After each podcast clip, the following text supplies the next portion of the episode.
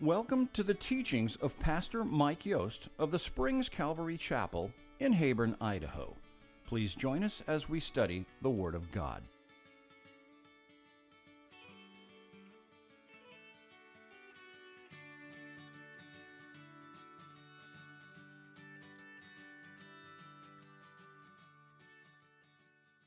So we'll be in Luke chapter 23 this morning, starting in verse 26. Luke chapter 23, starting in verse 26. It was really awesome this, this morning in the hallway as Jonathan was running around crazy. That's my youngest son. He runs up to me and he gives me a hug. He's like, I love you, Daddy. And I'm like, oh, that's so much better than him yelling at me or trying to hit me. But, uh, but I was just encouraged that we can do that to our Abba, our Father, right? We can run to, into his arms because he's he's made us his children. So um, let's pray together, and we'll get started. Thank you, Father, that we can run to your arms. You don't push us away, but you bring us in. Lord, uh, you know our hearts. You know what we're carrying. You know what we have gone through this week or further in the past. And you know our future. Lord, we also thank you that our future is with you. And help us to remember, Lord, that we're only pilgrims. This is not our home.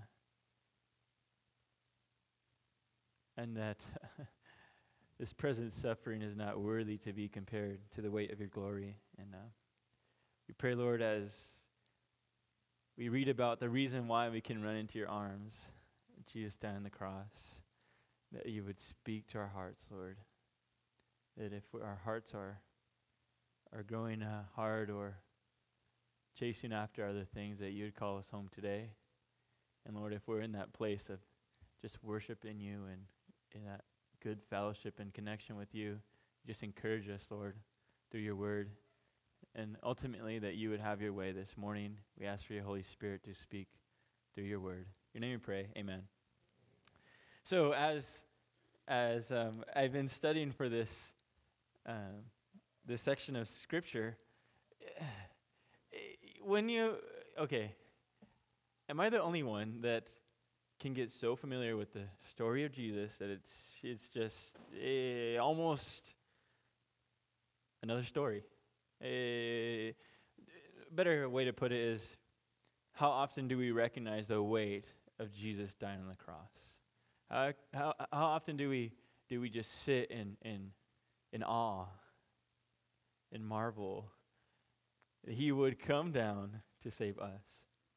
But he had to go through a whole, whole bunch of uh, uh, tests and trials and beatings, as you guys were talking about last week with Mike. And, and it, it, it was, it was just that we need to go, go back to the cross often. I've heard pastors say, you need to preach to yourself every day. You need to preach the gospel to yourself every day because you're forgetful people, right? So preach the gospel to yourself. And what's the good news? That he would save sinners like all of us. He'd give us grace and mercy. And he would go to the cross on our behalf. So let's go ahead and read verse 26. Now, as they led him away, they laid hold of a certain man Simon a Cyrenian, who was coming from the country, and on him they laid the cross that he might bear it after Jesus. so, if you don't know this, you'll know this now. But this guy was going among many uh, of millions of Jews to worship on Passover. And this is the most holy day of uh, the, the, the Jewish nation. And so he is going to go worship. He is going to participate in, in, in their greatest um, holiday, or it's also a requirement, but he's walking and he comes from far away, far away. Some, some commentators say he must have saved all his life because of how far he traveled to come to go and, and celebrate Passover. And yet, he's walking to to go do his business, to go worship, And the Romans take him and they say, You're carrying this cross. Imagine what this guy was thinking, feeling like, Excuse me? He couldn't say excuse me because they would kill him, but but just the the shock, the surprise. I came all the way over here. I set all this up. I planned all this, and this is what happens. The Romans say, "Bear this cross," and so the the cross would be in, in right here. What it's saying is the the cross beam, the the part where your arms would sit on, because the beam would stay stationary, where where they would crucify people. So that's what that's what he encounters. He's going to worship. He's going to Passover, and they say, "You must carry this cross. No option." No option at all. But, huh, I love this verse, Romans 8 28. God works all things together for good for those who are called and, and who love God.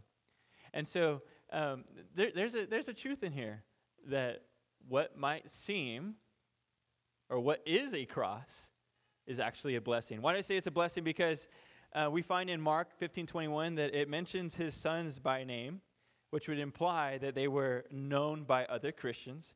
And in um, the epistle of Paul to the Romans, he writes uh, a greeting to one of his sons. So it, the implication is there. Because of this forced on him um, experience, he got saved. And not only did he get saved, but his children, probably his wife too. Um, why do they make this man carry the cross beam, the cross? Because Jesus could no longer bear it. He was, as you talked about last time, he was whipped, he was spat upon, his, his beard was plucked out, his head was placed, there was a crown placed on it. Not just any crown, but a crown of thorns. And w- one thing that got me was have you ever had uh, a cut, even a scab where it dries up, and you like accidentally rip it open and it stings? So um, some commentators were saying most likely. So they they they they whipped him with some clothes on, and so when the blood finally dried over, then they ripped it off his his robe, and um, yeah, he had just been punched in the face. He'd been slapped, he he lost all this blood. Uh, a lot of people would die before they even make it to the cross because of the shock, because of heart attack and other other situations. But Jesus, and not only that, remember he was praying in the garden. He was praying and praying. And as have you ever been so stressed, and then that night that you're super stressed, which is you know not necessarily good. It's not good at all. That when you lay down, you just feel like there's a bunch of weights on you. Yeah, you know that feeling. So.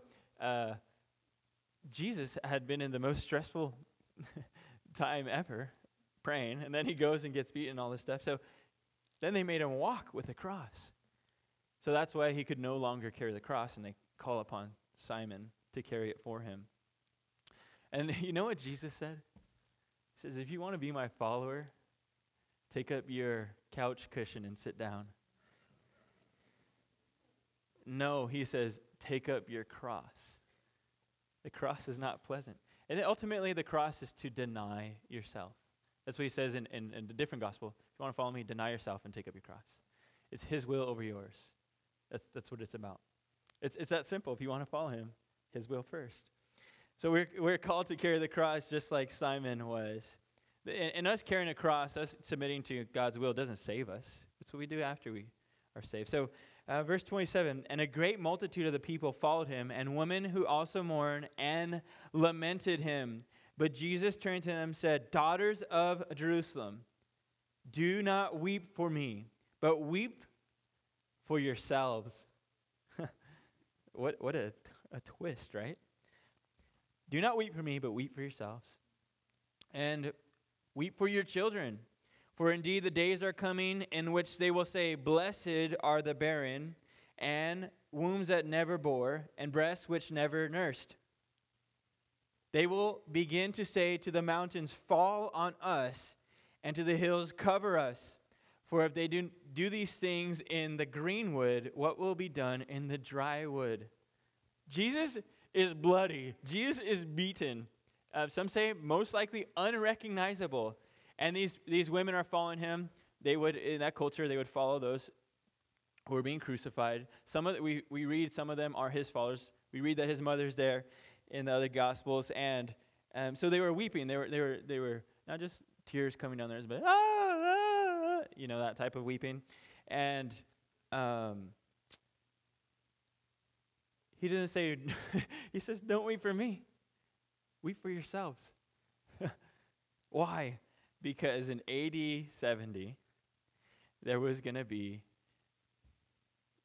God's judgment upon the people through the Romans, and they were going to viciously, well, first they starved the Jews to basically death, and then they came in and just slaughtered them. And that's why he says, You're going to call out for the, the mountains to fall on you, the hills to come, and, and just end it quickly rather than this long process. And it, even it says, you're going to say, which they would never say. They would never say, oh, how happy are those who can't have babies. No one says that. Right? Of course, in, in the Bible as well, it specifically says, blessed are those who can have babies. But it would be shocking to them, to their ears. Blessed are those who don't, who can't have babies. Yeah, it'd be, it's, it's better if children are not born in this time, is what he's saying. And then he says, For if they do these things in the green wood, what will be done in the dry? If they're doing this to me now and I'm innocent, what will, they, what will God do to the guilty? Verse 32 They were also two other criminals led with him to be put to death. And when they had come to the place called Calvary, they crucified him and the criminals, one on the right and on, on the right hand and the other on the left. Then Jesus said, Father, forgive them, for they do not know what they do. And they divided his garments and cast lots. So, in verse um, 32, he was led with, was, I'm just going to read it. They were also two others, criminals, led with him to be put to death. In Mark 15, 28, it says, And the scripture was fulfilled, which says, And he was numbered with transgressors. I'm going to read another scripture which comes from Isaiah 53, 12.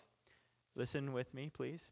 Therefore, I will divide him a portion with the many, and he shall divide the spoil with the strong, because he poured out his soul to death, and was numbered with the transgressors.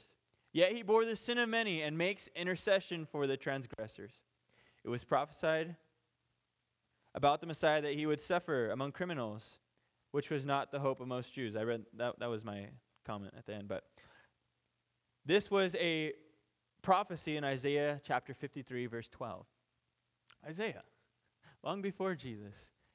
Our Messiah will be among criminals. And w- what's significant about that is there are other scriptures that say, and, our, and it doesn't say, it says a king, the ruler, the Messiah. He will come with an iron fist and smash the clay pots. And the, all the people are like, yeah, that's our, that's our Messiah. It's kind of like, we're going to have a strong leader not someone weak, you know. But um, so these there's there's no there's numbers of these prophecies that speak of this strong, ruling, reigning, conquering Messiah. But yet you also have the suffering Messiah. That he will be pierced for our trans he will be pierced. I believe it says for our transgressions.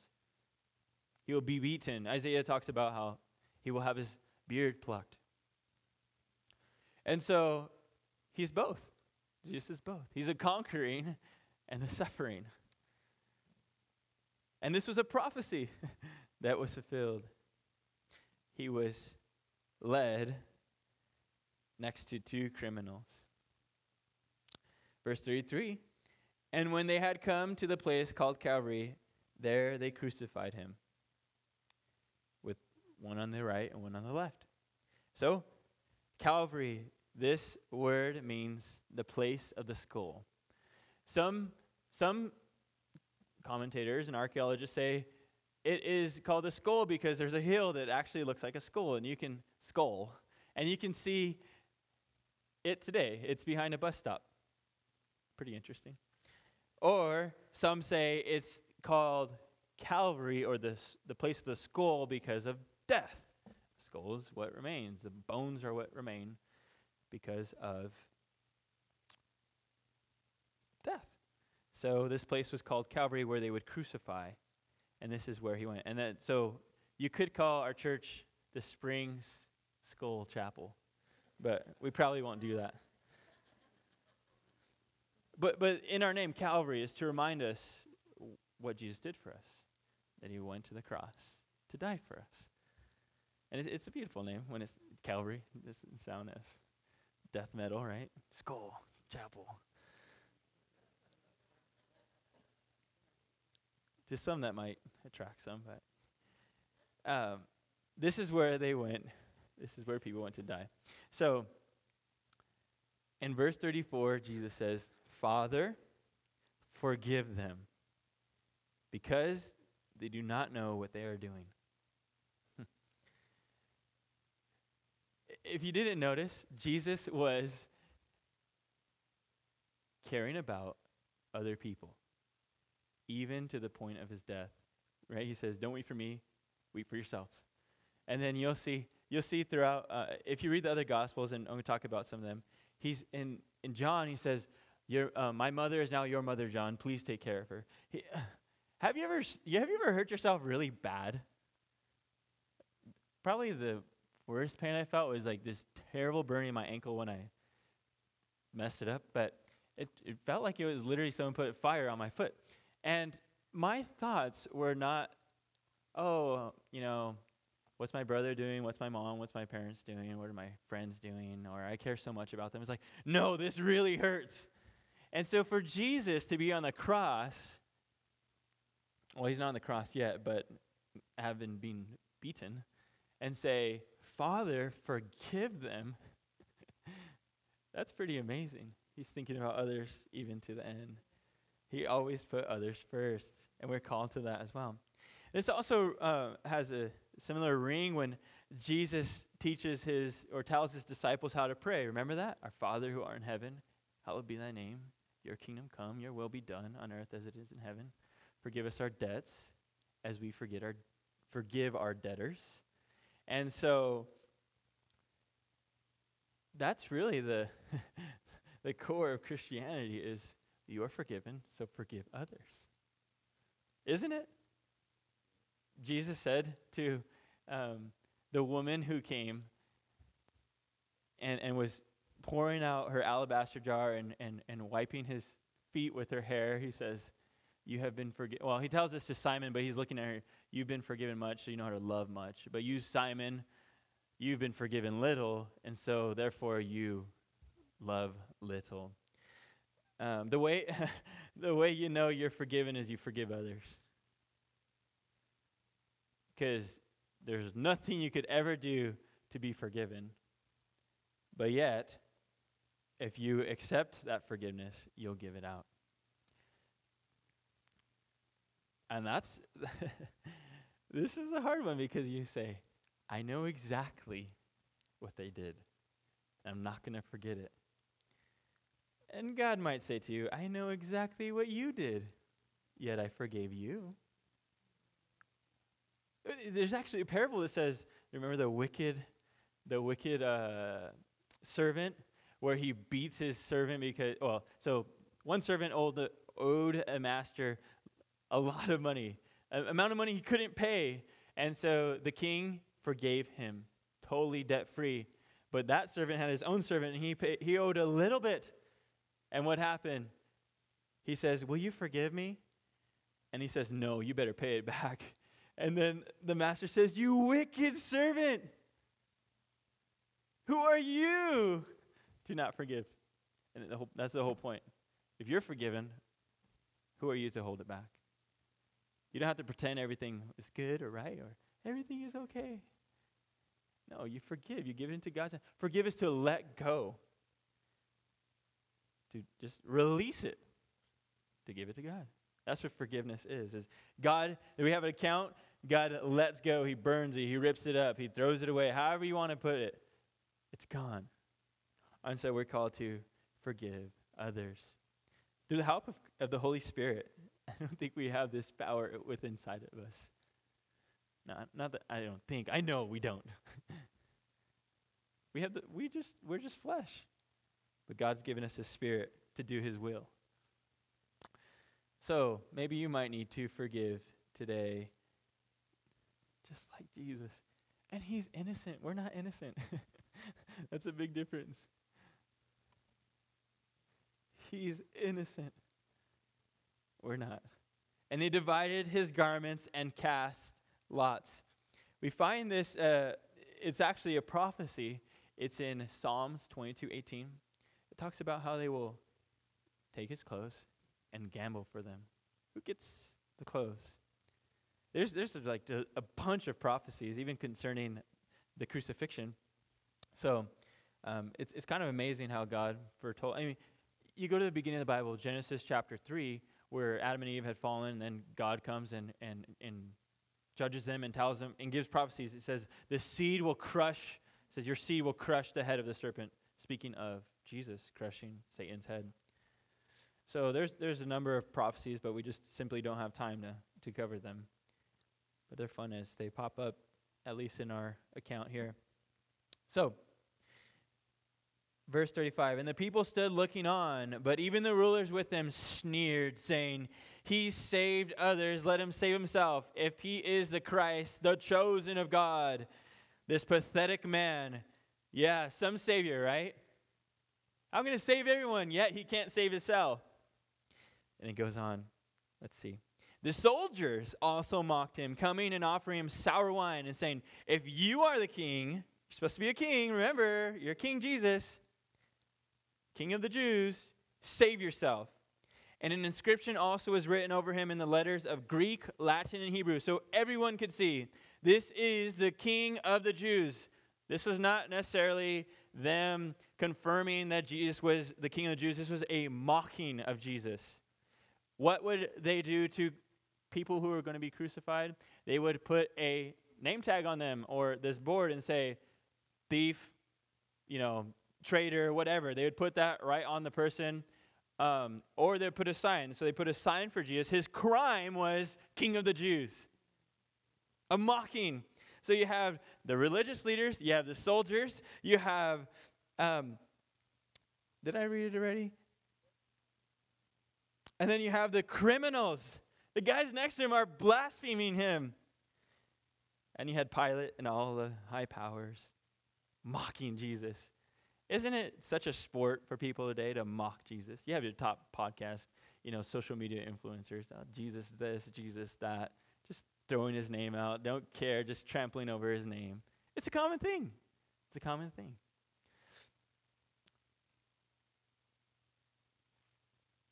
Maybe you were even that way at one point. Jesus, who cares about Jesus? And a whole bunch of other comments about him. Everyone has an opinion of Jesus. Some people hate him. I don't really know why, other than he's the light and exposes to darkness.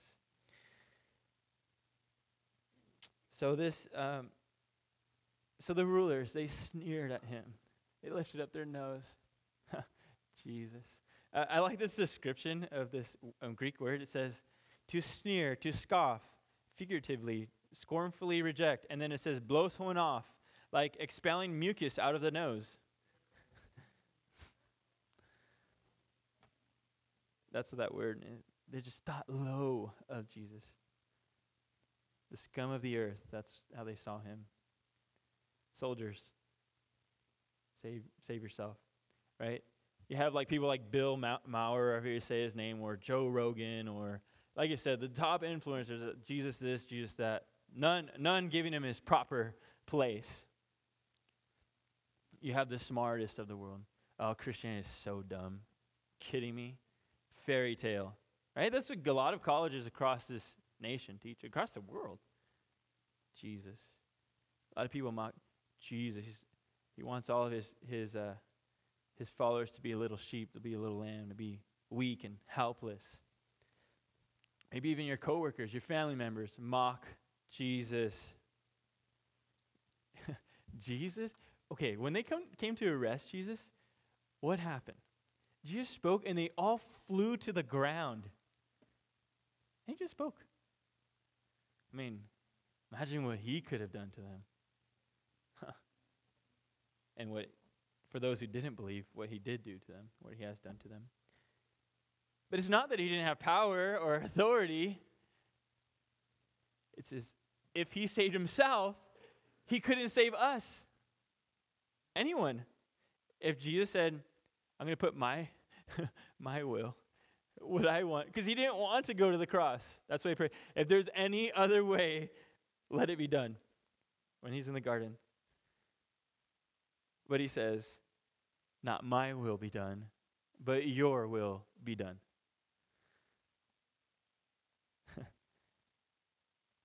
So, he could have simply snapped a finger. He could have just thought it. They're all making fun of me. I'm going to get them. I'm going to get angry. I'm going to blow up on them. He didn't. He didn't. He showed grace and mercy. When it says the king of the Jews, it, it brings my memory back to the Old Testament. Remember, there was a period where they had judges and they all failed. They failed pretty badly. It was really the people. They didn't want to be governed by God. and then you had, um, then they were crying out, Let us have a king, let us have a king like the other nations. So they get their first king. He's handsome, he's awesome for a little bit. And then he just totally, totally fails hard. Tries to become like a priest. He makes these crazy um, pledges and he says, No one can eat. And then his son Jonathan eats. Anyways, he totally fails. You have David, right? David was this awesome king, but he was also a big failure. Solomon, same thing. He was good, but he was also a big failure. And you just keep going down the line of kings. Good, some of them good, some of them just terrible. You had the prophets calling out, Come on, guys, come on, guys, come on, guys. They were calling for that king, and they never got their true king. And they finally get him Jesus, the king. No, we don't want him. What? I, I, I remember the first time that clicked in my mind, I just started crying, like, wow. They rejected the king. Their king they've been looking for. And how often do people do that? Looking for a king, looking for someone to rule them, because we know we're not good rulers of our own selves and yet they'll reject Jesus. So, I like what Hebrews chapter 12, verses, uh, I believe it's 2, it says, And looking unto Jesus, the author and finisher of faith, who for the joy that was set before him endured the cross, despising the shame. I'm going to read that again despising the shame and has sat down at the right hand of the throne of God, consider him who endured such hostility from sinners against himself, lest you become weary and discouraged in your souls, because they were the Hebrews were facing much persecution. So he says, Remember Jesus, how he endured the cross and he despised the shame and he endured such hostility. As our example. As our example. So, Verse 39 says this And one of the criminals who were hanged blasphemed him, saying, If you are the Christ, save yourself and us.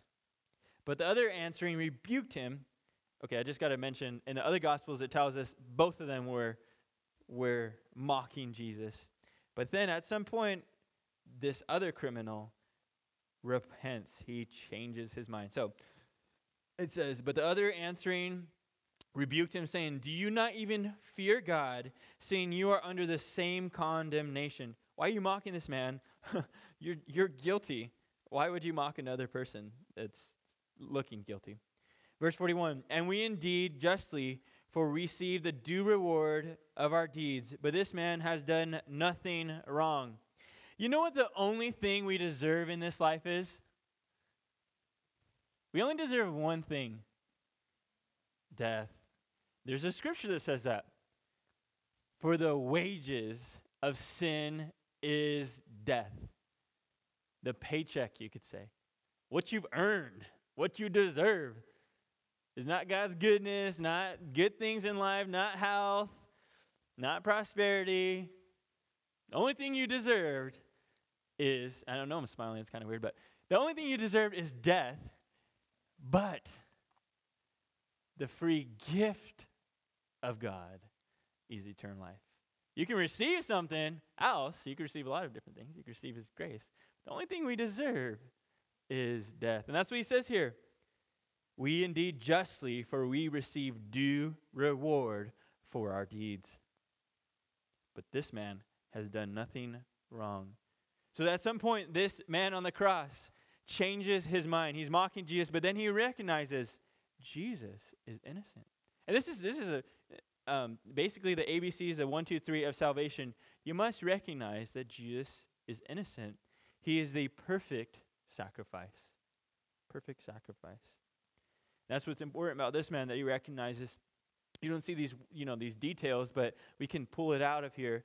And uh, next, he has, he's humble and he has faith. I haven't read this verse yet, but so it's um, verse 42. Then he said to Jesus, Lord, remember me when you come into your kingdom. And Jesus said to him, As surely I say to you, you will be with me in paradise. So this man was humble. This man asked for mercy and not to be condemned. Remember me when you go into your kingdom. He didn't say, I am a sinner. Please forgive me for my sins. he doesn't say that. I like uh, another parable. I believe it was a parable of Jesus. He, t- he talks of, uh, he's ripping on the, the Pharisees and he says, Oh, you have this one righteous man who goes up to pray and says, Father, thank you that I'm not like those prostitutes and those tax collectors and those filthy sinners. And on and on. I'm so awesome. And then he says, There was another man who came. He wouldn't even look up to heaven. He bowed his head and he beat on his chest and he said, Have mercy on me, a sinner. And he said, I'll tell you which one went away forgiven. It was a man who asked for mercy.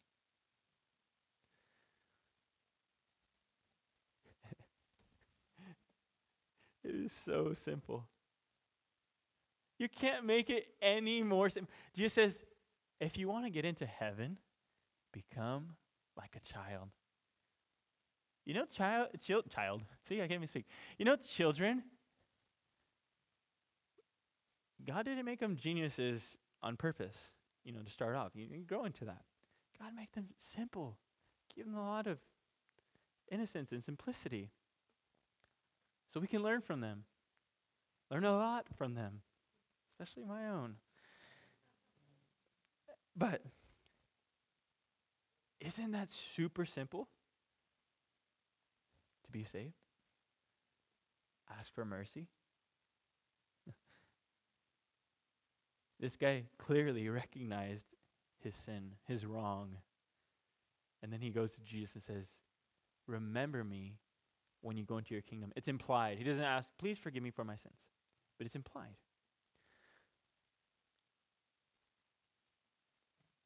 Jesus didn't say, Well, I would save you. I'm sorry, we have to go down and baptize you. But unfortunately, I can't get down.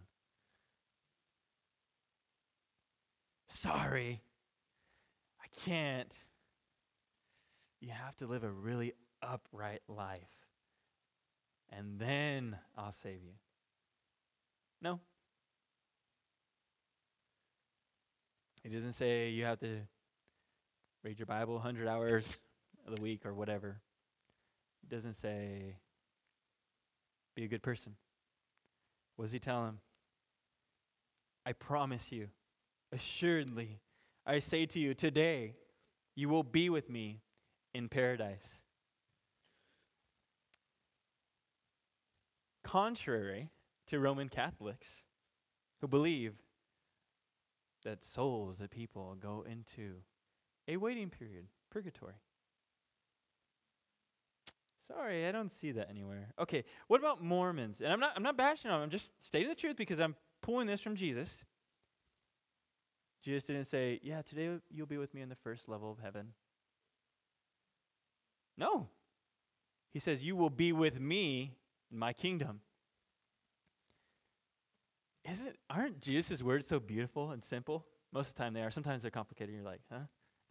Most of the time they're pretty straightforward and simple, especially when he's talking to someone who believes. When he when he talks to those who are not his, he makes it really puzzled for them and, and blurry.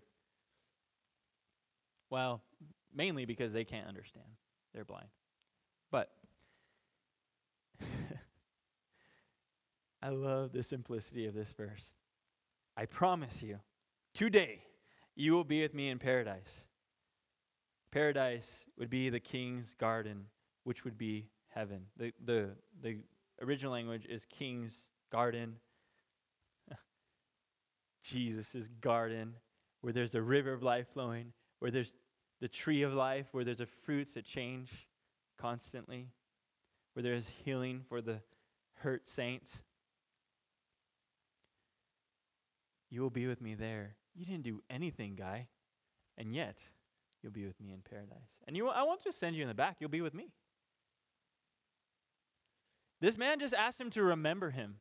Just remember me when, you know, when we get there, just give me a spot on the way back and I'll be happy. Or I know I'll be forgotten. So please just remember me. No, you'll be with me today. Isn't that a great confidence that we can have? The moment we breathe our last here is the next moment we breathe our first there. And that's our hope. That is our hope.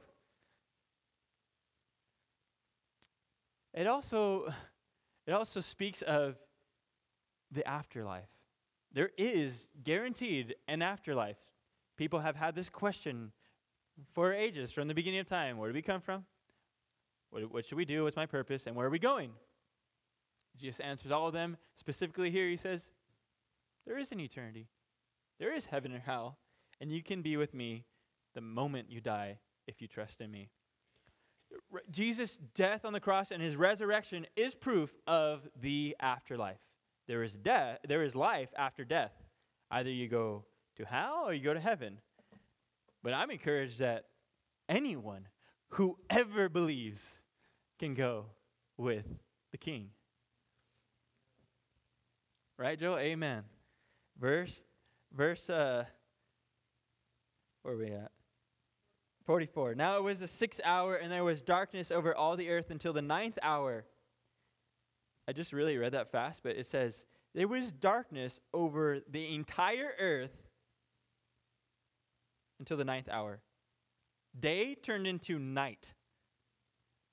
Day turned into night. I don't know if you caught that. That's a phenomenon. That's miraculous.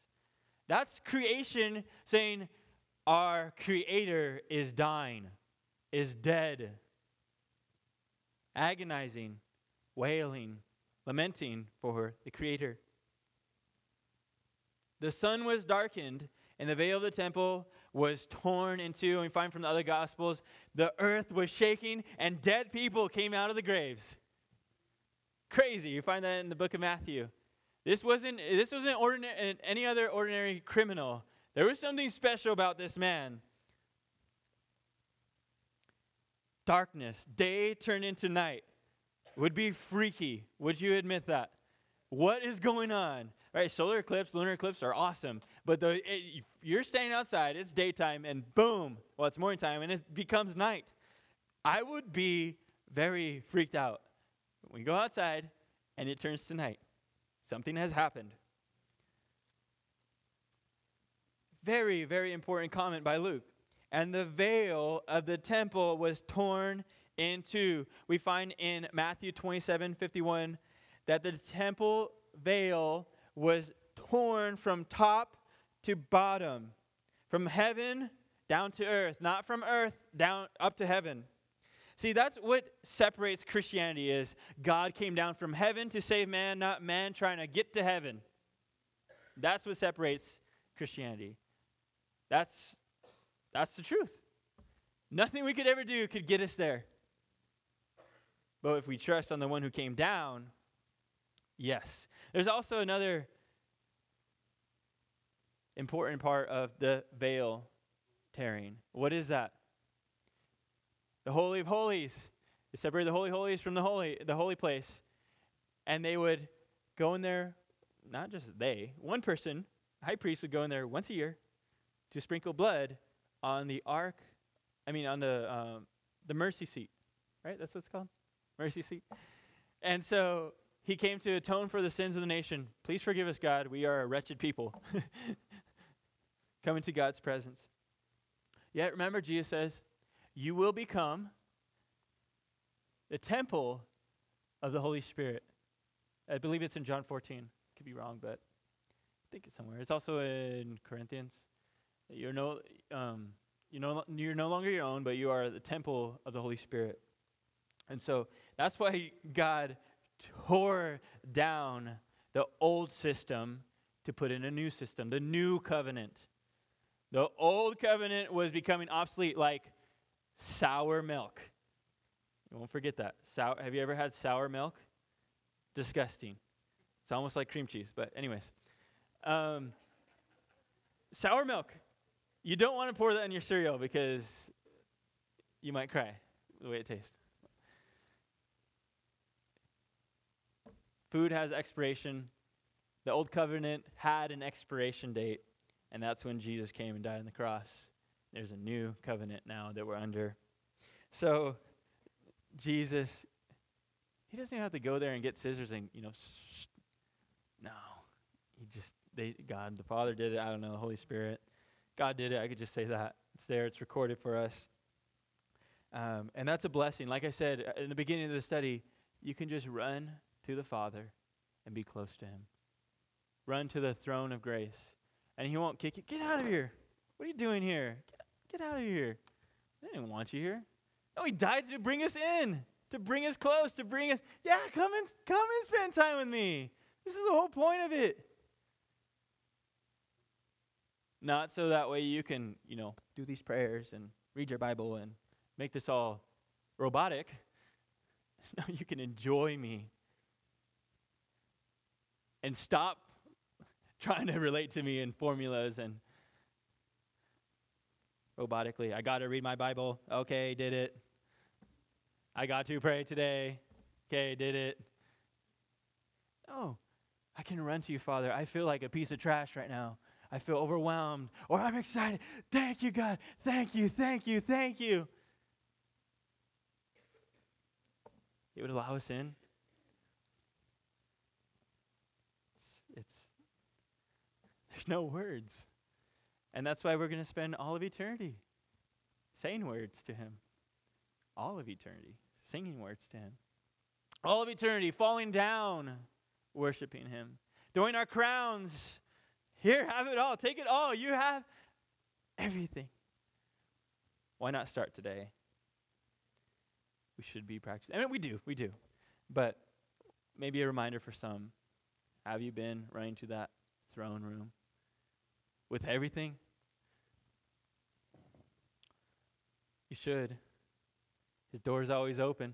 Right? He ripped he broke down the doors. He could just come in. Pretty awesome. Pretty awesome. So, verses uh, 46. And Jesus had cried out with a loud voice. He said, Father, into your hands I commit my spirit. But before he says this, he says about seven um, statements from the cross. And you, what, what we can easily forget is that every single time he says something, he has to rub his back against this painful beam and his arms. He's suffocating to death, and he has to go like this essentially. He has nails in his hands, he has a nail in between his legs, and he has to pull himself up and say something. Like, even to say, Today you will be with me in paradise is a lot of words to say on a cross.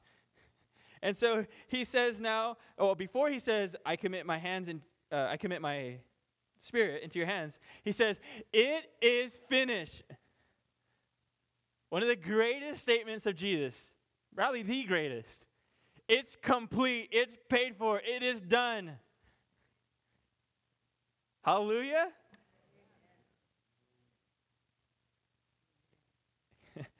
That's another way to summarize Christianity. What God has done rather than what man must do. It is done, it's complete. God the Father poured out his wrath on Jesus so that way he wouldn't have to give it to you. Traded places. He became sin who knew no sin, that we might become the righteousness, his perfection perfection of God. He said that from the cross. Your sins, you personally, my sins. And think about this this act was all done past tense. So when he did this, this is all pointing forward. Well, it's pointing all the time. It actually says in the book of Revelation, and Jesus was crucified before the foundations of the world. Puzzling verse. But I also believe that it gives him the power to forgive, you know, Abraham and all those guys. All the Old Testament guys and women. But he says it's finished. So if you come in today, if I come in today, oh, I feel ashamed or I feel guilty or so on and so forth, you know what you do? You go like, you don't have to go like this. You just do how you do it, okay? Don't go like this, though, because people might look at you. What you want to do is say, God, I ask for forgiveness. You died on the cross ready? Wash me. You know what he'll do? No, yeah, you have to say a better prayer. No, you say, yeah, forgiven. I already paid for it. If you read Romans 6, it, it says, and we should no longer continue in sin, that we are dead to sin. We also died with Jesus on the cross, meaning pow- this sin's power no longer has to tell us what to do. I mean, of course, we're going to sin, but we can choose to, to go forward and to become more like Christ. We're not progressing to get into this higher heaven, we're progressing to become more like Christ. You might say, well, aren't we going to be perfected in heaven? Yes, you will, but it will help your life out a whole lot. If you're mean, you're angry, you're yelling, if you're, you know, stomping your feet, if you're cussing people out, if you're punching people, if you're lying, if you're stealing, guess what? It's going to hurt your life. And so God says, get rid of that stuff and it'll be a lot better. That's why we are being sanctified, become more like Christ. Not so we can get into this higher position of heaven, but so we can be more useful faithful on this earth. It is paid. I, I like to think of it this way. I heard this way, I heard it put this way. I'm like, that's good. Where was this all my life? Maybe I wasn't listening. But okay, Jesus forgave us, right? For all, all of us who believe, Jesus has forgiven you completely, thoroughly. Zero. You have zero. He sees you forgiven. Just like Jesus perfected, perfect, you have his perfection. Yet we still sin. Huh, that's puzzling. I'm a sinner, but yeah, I'm perfected in Christ. I don't understand this. I like to think of it this way children, if you're, well, when you're a child, it's like a relationship to a parent. They're your parent, but yet you fail, yet you sin, yet you do wrong, yes, yet they disobey. So you need to go to uh, you need to go to your parent and say, "Please forgive me for the wrong I've done," and not like, oh, "I'm sorry, I did this." You know, when you when you, ma- you make a little kid say sorry and they're like, "Sorry," and they don't mean it. Not that way, but true repentance, true true sincerity and uh, sorrow. But if you go if you go to your parents and say, "I'm sorry, I, I recognize the wrong I did," you're not asking them to be your parent again or to welcome you in as a child again. You're asking them to make the relationship right, or just like a husband and wife, married, that's made one, but the relationship can get they're they're one, but it can get ugly, right? So it's a quality of the relationship that we're that asking for forgiveness is about right now because Jesus has already paid for our sins. So that was really helpful for me to understand that. It's like, you know, I don't have to do the sinner's prayer a hundred times or something like that because it, it, can happen. It's like, oh, I gotta, I gotta ask to get saved again because I did this thing that I knew I shouldn't have done. No, you don't have to do the sinner's prayer again. You ask for forgiveness. You are forgiven, but are you living free?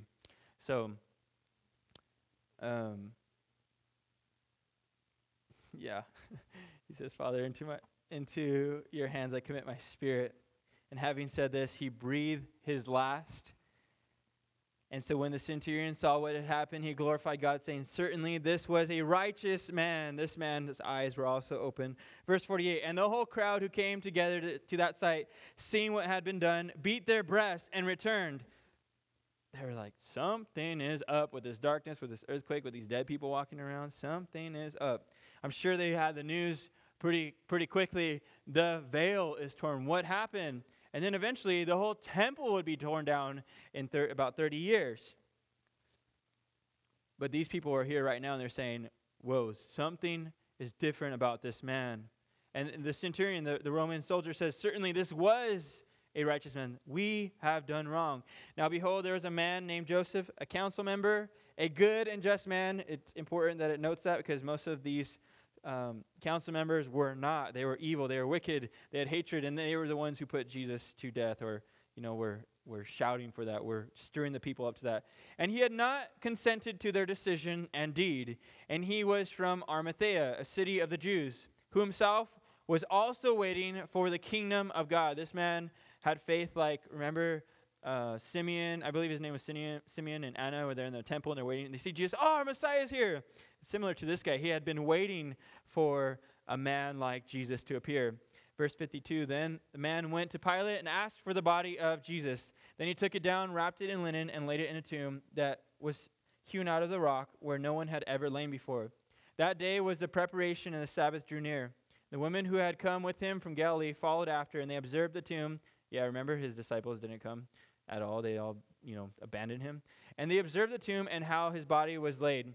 Then they returned and prepared spices and fragrant oils and rested on the Sabbath according to the commandment. So, you know what they do to um, people crucified when they died, when they were dead? Leave them for the animals. Leave them to show everyone walking in and out of town, you better not do this. You better not do this, or else, here you go. It'd be one of these ornaments up here on our road.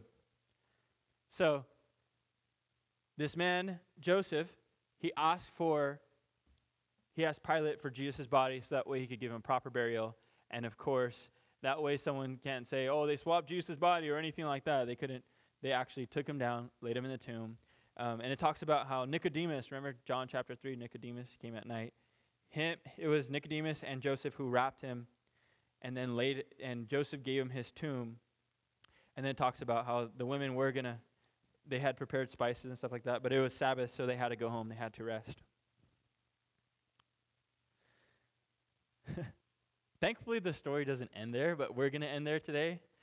Um, Mike will pick it up next week. And we, uh, if you don't know, Jesus did rise from the dead.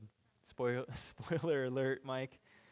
If you didn't know that, Jesus did, in fact, rise from the dead. He was seen by over 300 people after his death and resurrection.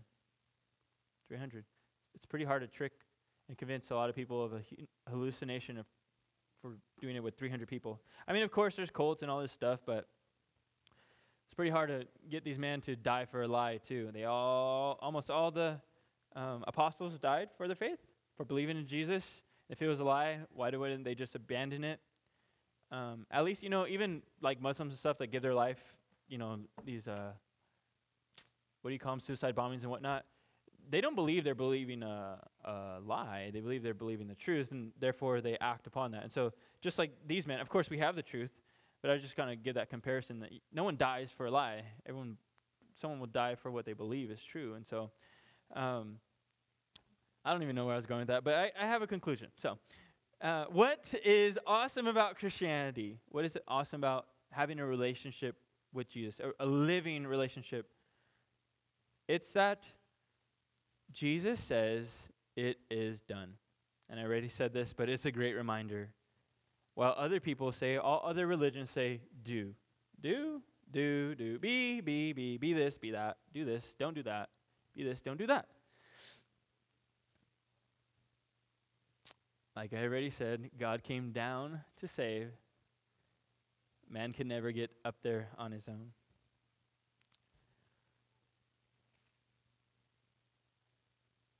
Like it, I had also said this too in, in this message. If you say, I feel ashamed today, I feel dirty, I feel however you want to describe that, maybe you don't know Christ. So, first of all, I would say, maybe you don't know Jesus. Maybe you haven't been born again. Maybe you haven't trusted in Jesus. What do you do? Follow the man, the other man on the cross, where he says, basically, have mercy on me. I think that's as simple as, as you get it. You, you can make it is have mercy. And then you believe, you trust in what Jesus has done. He trusted in Jesus that he was actually who he said he was. That's what you have to do. I am a sinner. I have the word confess, I like, I know I'm out of time, but I like how um, this one children's minister put it. Confessing is like tattling on yourself. You know, little kids like, mommy, daddy, they did this, they did that. You know, they, they love doing that. When someone else sins, they're like, look at them. But he said, what you want to do when you confess is say, look at me, look at me, what I've done. Not like happy, but you're, you're telling on yourself to God. He, obviously, he knows, but he wants you to recognize what you've done. So that's important to salvation is see your sin and then recognize your Savior. Only Jesus could save you. Ask for forgiveness. You ask for His Spirit. He'll do it. If you're sincere, He'll do it. And then, um, lastly, if you are a believer, if you are a believer, someone might be stuck in sin, stuck in their situation, in sinful situation. What do you need to do? Ask for forgiveness. Ask for a cleansing. Go to God. He'll take you in and clean you up. He won't he won't make, you know, I share this with the youth kids. Okay. Just because you ask for forgiveness doesn't mean there won't be consequences. Like if you punch someone in the eye, they're gonna have a black eye. You say, Can you forgive me? Say, Okay, I'll forgive you because you know I'm supposed to forgive. They're still gonna have a black eye, right? So there's consequences for our sin, but we can be forgiven thoroughly. So uh, maybe you might need to do that today. You might need to, to ask God to clean you up a little. You know, Jesus said that when he was washing the disciples' feet. You're bathed, but you need to wash your feet. You're clean, but you still need to be clean because you get dirty still. So maybe you need to do that today. And then uh, another response is praise, worship the Savior. Sing to Him. Thank Him for the free gift of salvation. You don't have to do anything to earn it. And then share it with others in your lifestyle, but also in your words. Share with others what God has given you. That forgiveness that we love, that kindness, His actual love let us be dispensers of that. Let us share that as he has shared it with us. Right? And you know, you know, those moments come and they are the hardest. When someone is is, you know, tearing you up with their words or saying something mean or doing something mean.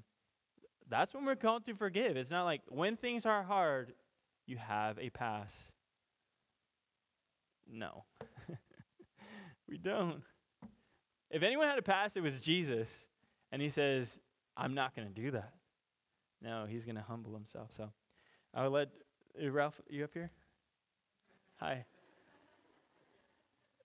If you want prayer of any sort, if you want, I don't know, if you just want to fall to your knees and pray, if you just want to worship, do what God is calling you to do. Don't get too crazy, but Ralph will lead us in, in worship. And I'll be up here for prayer if you want it. So.